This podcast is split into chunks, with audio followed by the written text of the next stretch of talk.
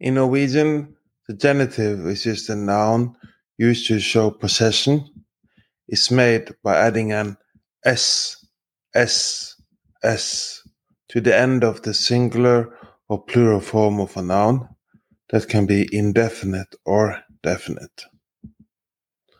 For example, when it comes to indefinite singular, we have en fars holdning, en fars holdning, en fars holdning, a father's attitude,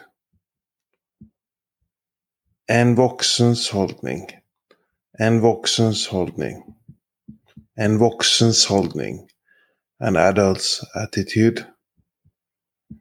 And then for a definite singular, we have faderens holdning, faderens holdning, faderens holdning, the father's attitude.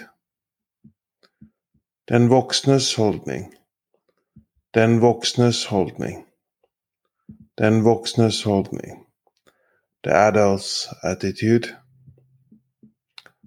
And then for indefinite plural, we have fedres holdning, fedres holdning, fedres holdning, father's attitude, voksnes holdning, voksnes holdning, voksnes holdning, adults. Attitude.